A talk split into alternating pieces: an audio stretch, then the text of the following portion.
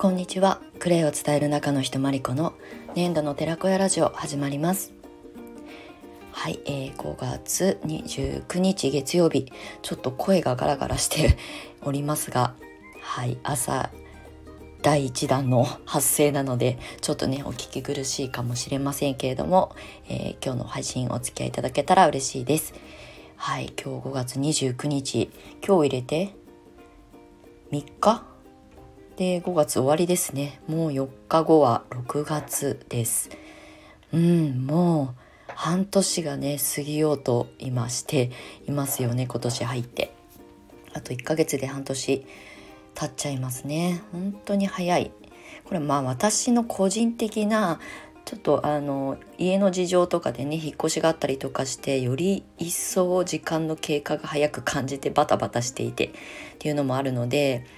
なんか5月の記憶があまりないとかね。あの3月4月何してたっけかなみたいな感じであっという間に5月の終わりを迎えようとしておりますがはい皆様いかがお過ごしでしょうか？はい。ということで今日のお知らせなんですけれども、あの、メンバーシップをあの無料のコミュニティなんですけれども、スタートしましたということで、えっ、ー、と、オンラインショップをね、無料で開設できるベースというね、プラットフォーム、まあ、そこでもともとウェブショップをね、あの運営してたんですけれども、まあ、今もしてるんですが、まあ、そのベースの新しい機能としてメンバーシップっていうものが、まあ、機能追加という形でスタートしたんですね。であのメルマガでそれが届いていたのであじゃあさあのせっかくだからやってみようということで、まあ、あのもうアカウントがあるからねあのそのアプリをあの追加して入れるだけなんですけれどもスタートをしましたで早速あの何名かの方にねご登録いただいて、えーと、第1弾の、えーメンバーシップ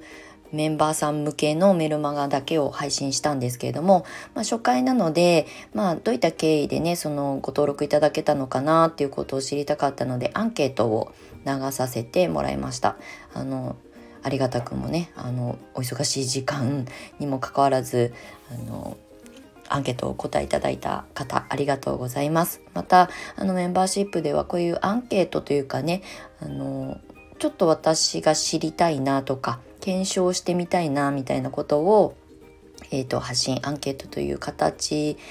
などで、えー、発信していきたいと思いますのであとまあプレゼント企画とか、まあ、あのお得情報みたいなものはね当たり前のように発信しますけれどもなんかね楽しいことをね届けられたらいいなというふうに思っていますので、えーと、メルマガだったたりとかあのもともとやっていたメルマガとあと公式 LINE、まあ、オンラインコミュニティっていうふうに言ってますけれどもそちらで発信する内容とはちょっと差別化して発信していきますので、まあ、あのメルマガ登録してるからとか公式 LINE あの追加してるから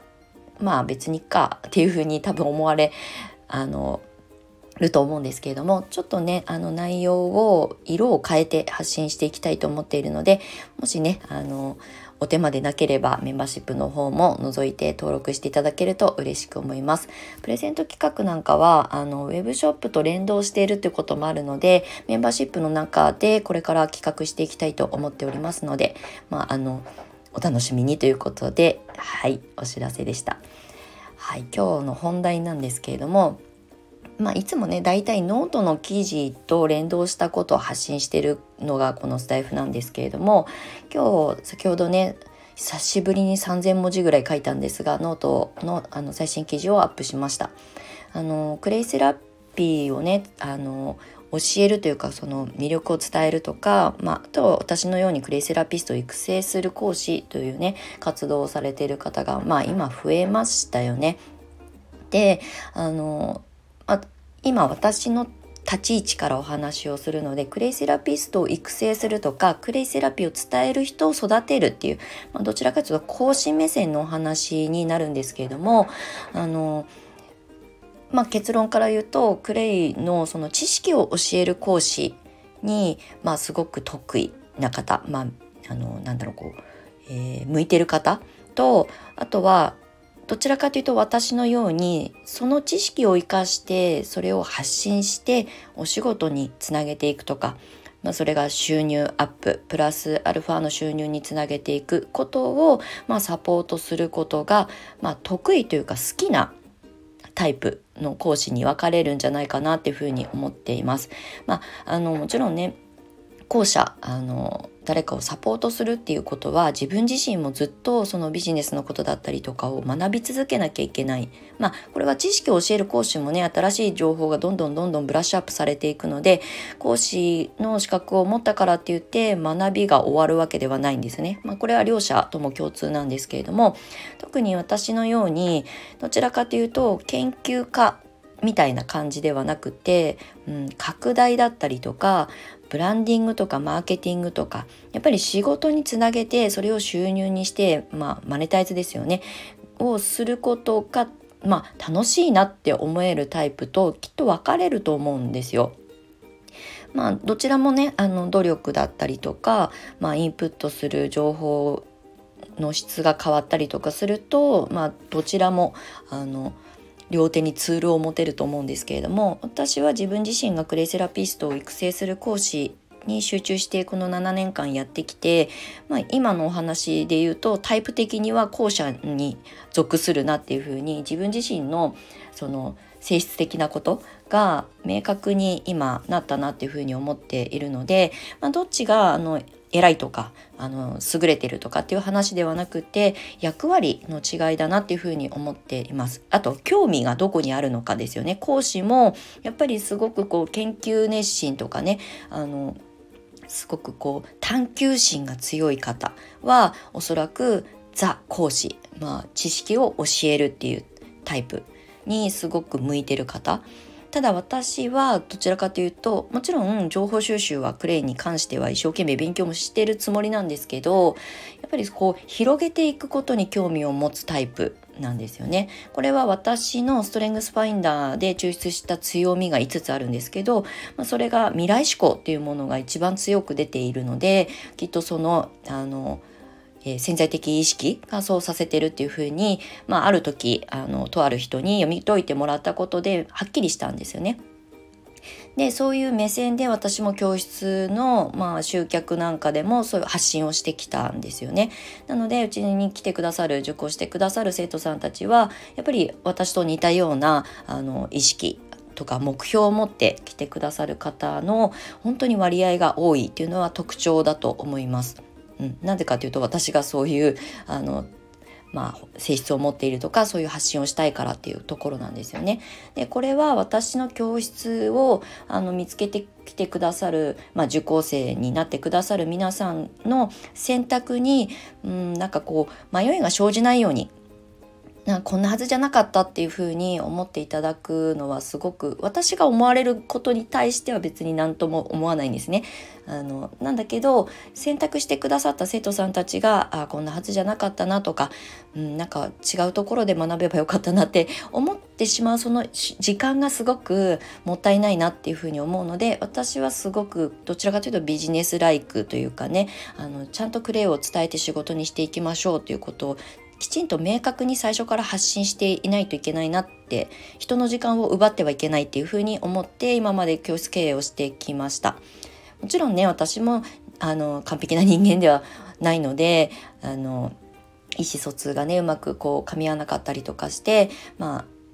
もしかしたら生徒さんたちにも嫌な思いをさせてしまった経験はあったと思います。これはあの自分の反省点として振り返ってあの自分もちゃんと成長しなきゃいけないなとかそこで一度立ち止まってあの向き合わなきゃいけないなって思うことを、まあ、あの積み重ねてきて今なのでまだまだあの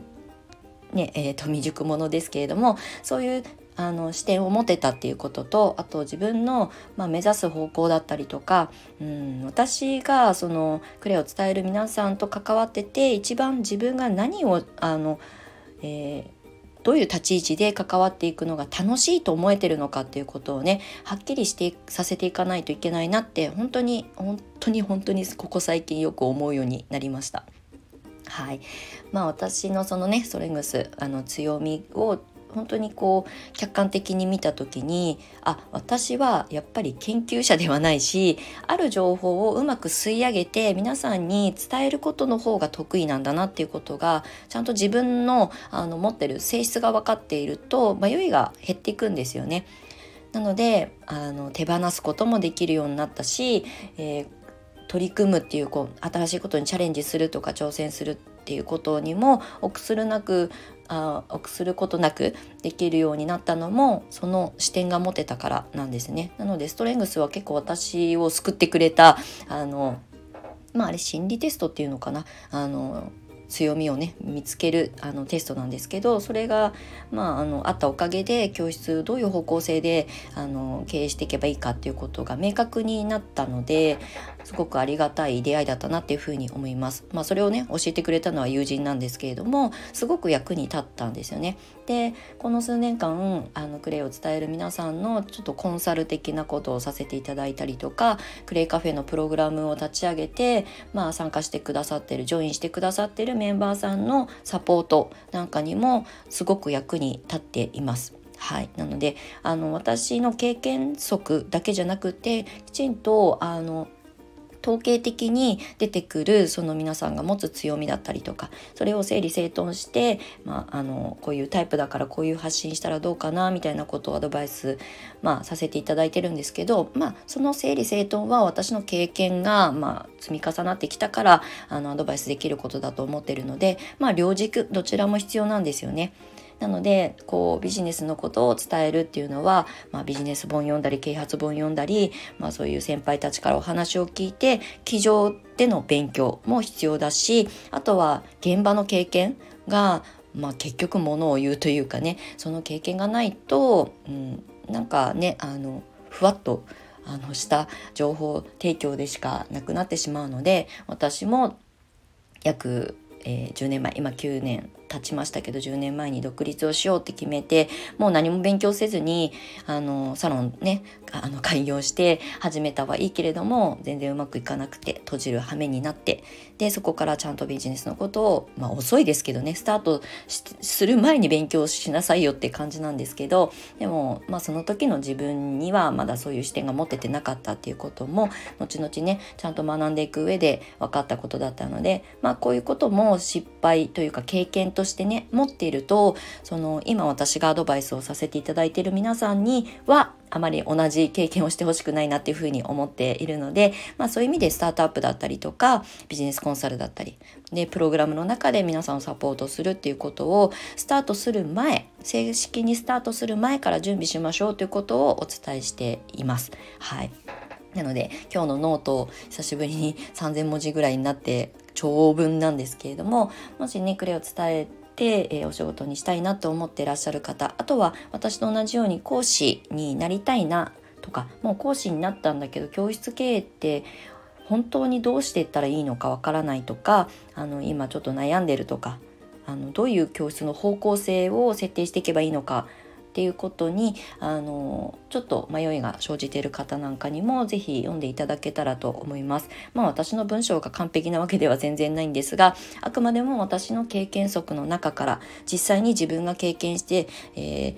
えー、反省したりとか学んだりしてあ気づきを持てたこととかをねまとめてまとめてっても3,000文字になってるからちゃんとまとまってないかもしれないんですけれどももしよかったらお時間ある時に読んでいただけたら嬉しく思います。概要欄の方に最新のノートの記事の URL を貼らせていただきたいと思います。はいということでまあ、駆け足になりましたがノートと連動してますので、うん、ちょっと重複してる部分もあると思うんですけれども、はいえーと、とお耳で 聞いてくださった方あの長い長い収録にいつもお付き合いいただきましてありがとうございました。はい、ということで素敵な一日をお過ごしください。最後までお付き合いいただきましてありがとうございました。年度の寺子屋まりこでした。またね。